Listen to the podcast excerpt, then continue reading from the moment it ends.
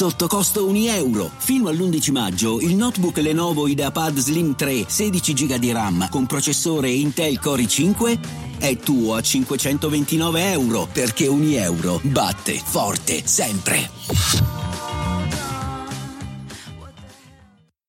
Piccolo flashback di nemmeno 24 ore. Avanti di un set e di un break nella sua semifinale contro Carlos Alcaraz, Novak Djokovic ha dovuto affrontare un passaggio delicato, uno di quei momenti in cui Carlos Alcaraz ha acceso il suo tennis un po' d'improvviso dopo l'estrema difficoltà eh, affrontata nel primo set, è riuscito d'improvviso ad esprimere un passaggio di gioco eccezionale con alcuni punti veramente interpretati alla grandissima e che sembravano poter riaprire d'improvviso la partita. Ed è proprio in quel momento momento che Novak Djokovic ha definito, ha riaffermato il suo furore agonistico, è riuscito a contrastare immediatamente, giocando a sua volta alcuni punti fenomenali in un passaggio che ha lasciato letteralmente esterefatti per la qualità di gioco e per la forza dimostrata dal serbo, sia dal punto di vista ovviamente mentale, dell'attitudine, ma anche dal punto di vista tecnico. In quel momento la mia impressione è stata che Djokovic fosse entrato definitivamente nell'assoluta competizione del torneo. Dopo aver avuto delle difficoltà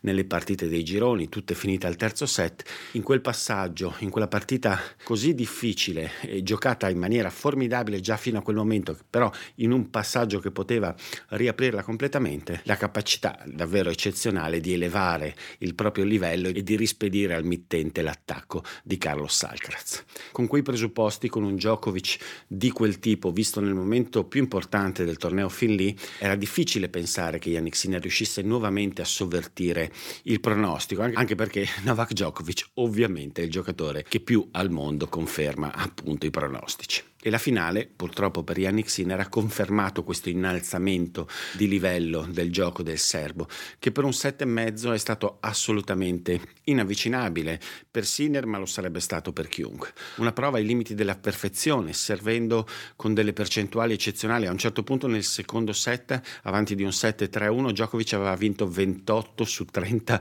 punti giocati al servizio. Mi pare appunto il 93,7% dei punti giocati al servizio, qualcosa che è più simile simili alle percentuali ai tiri liberi di Stephen Curry che, che insomma al servizio di un tennista. Non solo questo, Djokovic ha iniziato la partita con un piano tattico molto preciso che era stato anche quello della partita disputata durante il girone che era stato anche quello di Daniel Medvedev nella partita di semifinali disputata da Yannick Sinner, ovvero cercare di aggredire da subito il giocatore altoatesino, non fargli prendere mai in mano il pallino del gioco, spingere tantissimo col servizio appunto ma anche col dritto con tutti i colpi perché Sinner pur essendo un giocatore che ha una grandissima capacità di ribaltare una situazione difensiva in offensiva soprattutto sul lato del dritto ha una qualità diversa quando deve offendere rispetto a quando deve difendersi. E Djokovic ha provato nuovamente a interpretare la partita in questo modo però eseguendo tutto ancora meglio ed eseguendo decisamente con più continuità rispetto a quanto fatto da Medvedev.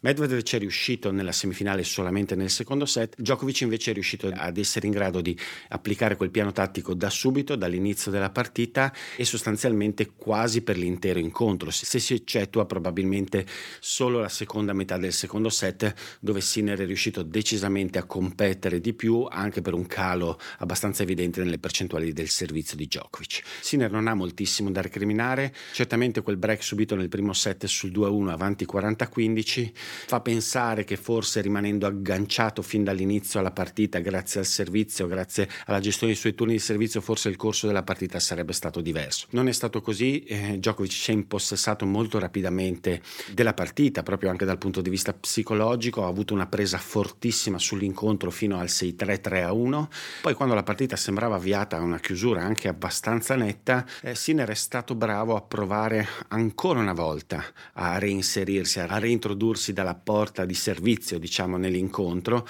Eh, ha avuto delle occasioni sul 3-2 Djokovic, avanti di un break Djokovic, ha avuto delle occasioni Sinner, ha avuto due palle break in quel game sul 15-40 per rientrare, per riagguantare Djokovic. Il serbo ancora una volta è stato estremamente bravo a rintuzzare questo attacco. Sinner successivamente è rimasto ancora aggrappato alla partita vincendo un game lunghissimo, estenuante al servizio e quindi rimanendo nella scia di Djokovic sotto 4-3. C'è stata ancora qualche occasione nel turno successivo, sempre perché Djokovic ha cominciato appunto a mettere mettere meno prime, a sbagliare qualche colpo anche all'interno dello scambio, però poi insomma non è riuscito a concretizzare Sinner questa rimonta e poi il punteggio insomma parla abbastanza chiaro, un doppio 6-3 netto eh, che dice della forza di Djokovic, dice anche di una prestazione forse non di livello altissimo da parte di Sinner, un pochino come a tratti è stato anche con Medvedev, in due fondamentali invece per lui decisivi come il servizio e soprattutto il dritto che anche oggi è stato un po' falloso e non è riuscito a fare così la differenza, anche però ovviamente per meriti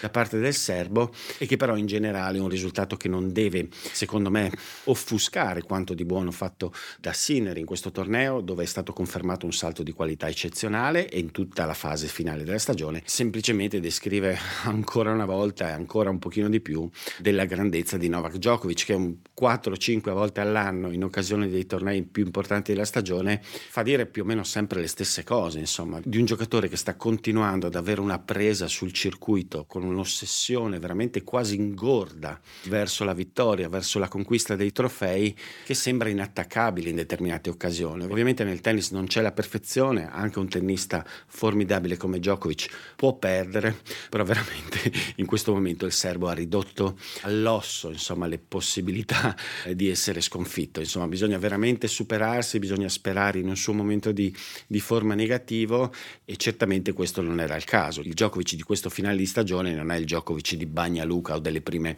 comparsate sulla terra dove spesso il suo livello è effettivamente più basso no in questo finale di stagione pur giocando molto poco eh, il serbo insomma si è dimostrato veramente in grandissimo spolvero e capace anche di, di crescere ulteriormente nel, nel, finale di questa stagione. Sarà molto interessante vedere anche la Coppa Davis dove potrebbe riproporsi anche una partita contro, contro Yannick Sinner. Si conclude un torneo bellissimo a mio avviso, di grande livello tecnico con delle ottime partite e dei giocatori arrivati in ottima forma a queste finals e quindi il contesto tecnico secondo me è stato di, di livello estremamente alto, insomma sono arrivati i primi quattro giocatori del mondo ma in generale eh, quasi tutti i giocatori sono, sono arrivati alle finals in forma e hanno dato vita secondo me a un'ottima qualità di gioco, poi ovviamente le partite non sono sempre state tutte avvincenti ma il livello è stato molto alto, c'è stata anche una bellissima cornice di pubblico, non ci sono stati quest'anno intoppi organizzativi, insomma una bella edizione delle finals ATP. I'm Sandra, and I'm just the professional your small business was looking for. But you didn't hire me because you didn't use LinkedIn jobs. LinkedIn has professionals you can't find anywhere else, including those who aren't actively looking for a new job but might be open to the perfect role,